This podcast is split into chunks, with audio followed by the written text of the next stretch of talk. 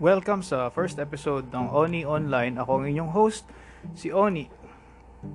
Ang uh, topic natin ngayon sa episode na ito ay tungkol sa mga kababayan natin ng mga OFWs na napauwi or umuwi dahil sa nangyaring pandemic at nangyayari pa ring pandemic. Kumusta na ba ang lagay nila ngayon at ano magiging future ng mga kababayan natin na nasa ganitong sitwasyon? Mostly sa kanila nung umuwi ay nagsimula na ng kanilang mga negosyo. Marami dyan, uh, iba-ibang linya ng trabaho or negosyo ang pinasok. May mga naging successful, meron namang hindi maging naging masyadong successful. Ngayong nag-uumpisa uh, nang bumalik ang maritime industry, particularly sa cruise, sa mga cruises, marami nang babalik nating mga seafarers sa kanila-kanilang mga kumpanya at barko na pinanggalingan, bukod na lang dun sa mga kumpanya na mga nagsarado na. Nakakalungkot mang uh, malaman yan, pero ganyan talaga ang uh, reality ng ating sitwasyon ngayon. Kailangan nating lahat mag-adjust. So doon naman sa mga may negosyo na ngayon na nagbabalak bumalik, paano na yung negosyong iniwan natin? Lalong-lalo na kung ito ay nag-uumpisa ng mag-pick up or mag-build ng inyong mga parokyano. Iiwanan nyo na lang ba? O iiwan nyo na lang sa mapagkakatiwala ang tao or completely isasarado nyo na tapos babalik na kayo sa pagbabarko.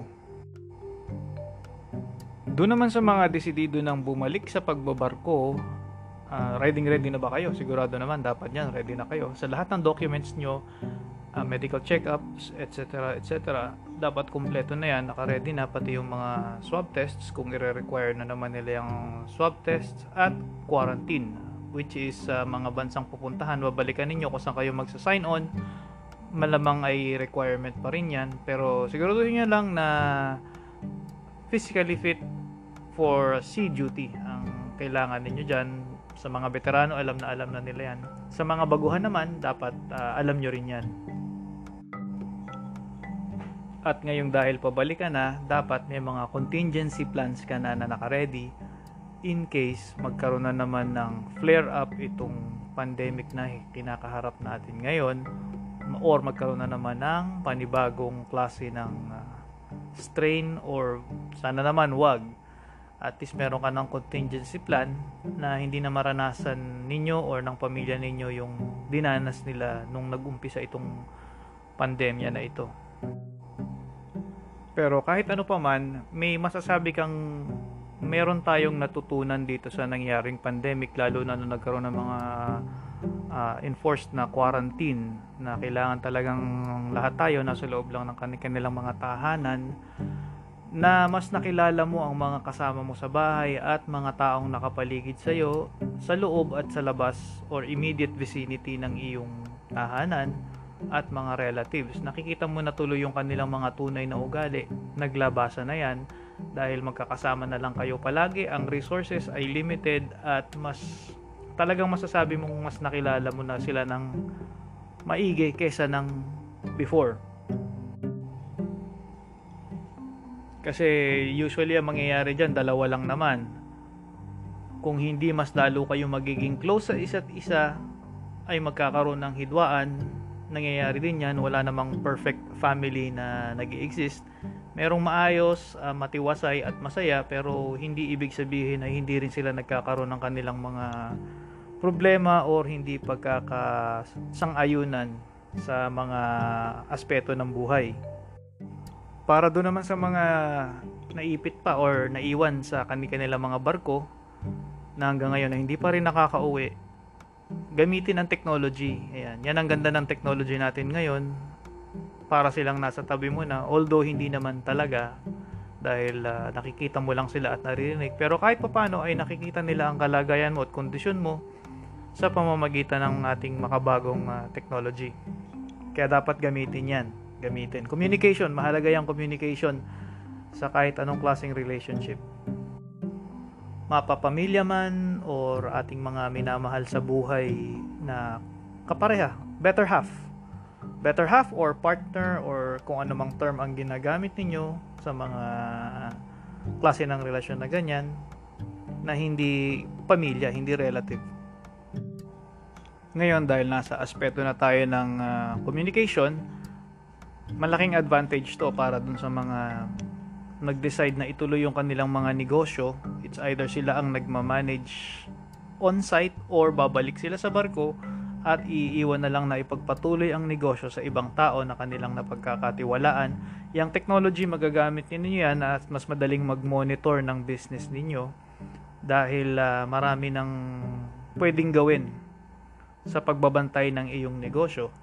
So gamitin ang technology, maraming paraan dyan, marami ding mga taong eksperto na magtuturo sa inyo kung paano gamiting ma-maximize ang technology sa pag-aasikaso, pagbabantay at pag-aalaga ng inyong existing na mga negosyo. Now, doon naman sa mga nagbabalak na magbukas ng kanilang negosyo bago umalis, pareho din ang sitwasyon niyan, gamitin ang technology sa pinaka best na application nito. Dahil sayang, sayang ang technology. Bukod sa pantawag sa pamilya, uh, gaya nga ng sinabi ko kanina, magagamit din siyang pangbantay, pag-asikaso at pag-aalaga ng inyong mga iiwanang negosyo. Dahil yung technology ngayon usually is associated sa mga social media platforms. So kagaya na nito ng podcasts na audio, pero meron din tayo ng mga platforms na gumagamit ng video. Uh, malawak din ang audience nito. Mas marami, mas malawig ang kanilang uh, audience. Ngayon, bukod sa audio, video, meron ka ding uh, social media apps, platforms na gumagamit naman ng pictures at texts or mga columns, comments, mga ganyan, pwede mo ring gamitin yan para mas malalong lumawak ang coverage ng iyong ipinupush or pinopromote na negosyo. Unless na lang kung ang negosyo mo ay talagang localized at sa area nyo lang, sa barangay nyo muna, uh, doon ka muna mag-focus talaga. Dahil uh, kahit na i-broadcast mo yan sa social media platforms, kung super layo naman sila, hindi nila ma-access ang service or product na ino-offer ninyo. Para doon nga pala sa mga aalis, babalik na sa pagbabarko, siguraduhin nyo lang na papagkakatiwalaan ninyo yung pag-iiwanan ninyo ng negosyo. Mahalaga yan, mahalagang mahalaga. Dahil mahirap iiwan ang negosyo, lalo na kung ikaw ang nag-umpisa, ikaw ang nag-alaga, tapos maglalaho lang dahil napabayaan. Uh, sabihin na nating hindi man sa negative na paraan kaya na wala ang negosyo is sa kapabayaan dahil syempre hindi naman sila ang namuhunan, hindi sila nagpundar, kumbaga hindi sila nag-invest not necessarily pera pero wala silang wala silang investment sa part nila ng time at effort na itaguyod yung negosyo. So ang mangyayari kasi niyan, iiwanan mo sa kanila para lang magbantay at ipagpatuloy yun na lang ang gagawin nila. Alam ko naman mahirap din yung mag-maintain ng negosyo lalo kung umaasenso na uh, dumadami na yung mga parokyano mo or customers mo na nagtatangkilik ng iyong produkto o serbisyo. Usually, dahil din dyan ang dahilan kung bakit karamihan ng mga nagbabarko or bumabalik sa pagbabarko, kadalasan sinasarado na lang nila ang kanilang negosyo or uh, ibinibenta na lang yung rights sa ibang gustong magmay-ari para ipagpatuloy dahil nga yung issue na kanino mo ipagkakatiwala ang iyong negosyo, hindi naman na automatic dahil kamag-anak, kadugo is hindi pababayaan ang negosyo. Kailangan talaga yung taong alam mong dedicated at nakita yung effort na ibinigay mo, time na ininvest mo para itayo yung negosyo na yon. Kasi sayang naman kung mawawala lang dahil maling tao ang pinag-iwanan, pinagkatiwalaan mo nito. Sa huli, kayo pa rin ang magdidesisyon kung itutuloy o iiwanan na lang na iba ang magpatuloy.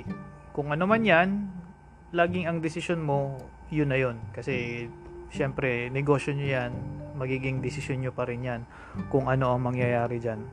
Sana ang mapili ninyo yung magandang desisyon. Yan, sana magandang desisyon at umasenso pa lalo ang inyong mga negosyo. Yan ang mahalaga dyan, umasenso pa lahat ng mga nagninegosyo. Nagagawa naman yan, pagtsatsagaan lang talaga at uh, pawis, siyempre kailangan mo mag-invest talaga ng oras panahon para sa mga ganyang negosyo, kailangan yan. Pero ang mahalaga dyan, ang goal is umasenso. Lahat tayo dyan aasenso pagka ganyan ang mentality natin. Kailangan na yan dahil ah, kailangan na rin umasenso. Lalo na ang bansa natin. Yan, kailangan ng umasenso talaga yan. Para sa mga listeners naman natin na may mga kanya-kanyang ideas or tips na pwede nyo ring ipamahagi para makatulong sa lahat, sa akin o kahit sa ibang taong magda-download at makikinig na itong podcast na to, pwede nyo ring i-share ah, sa mga comments or dun sa email at nang ma-share din natin sa ibang mga nakikinig mas para mas lalo silang matulungan. Mas maganda yan para mas lalo silang matulungan, magkaroon sila ng mga ideas na related dun sa topic or episode na pinag-uusapan natin ngayon. So, salamat sa time na ibinigay ninyo sa pakikinig. Abangan ninyo yung susunod na episode. Ah, meron pa tayong ibang mga pag-uusapan bukod dyan. Siyempre, hindi lang naman ito ang unang episode at huling episode. Mga susunod na mga episodes pa, tangkilikin nyo lang, suportahan nyo lang, at sama-sama tayong umunlad at umasenso. Ito nga pala si Oni sa Oni Online. Maraming salamat po.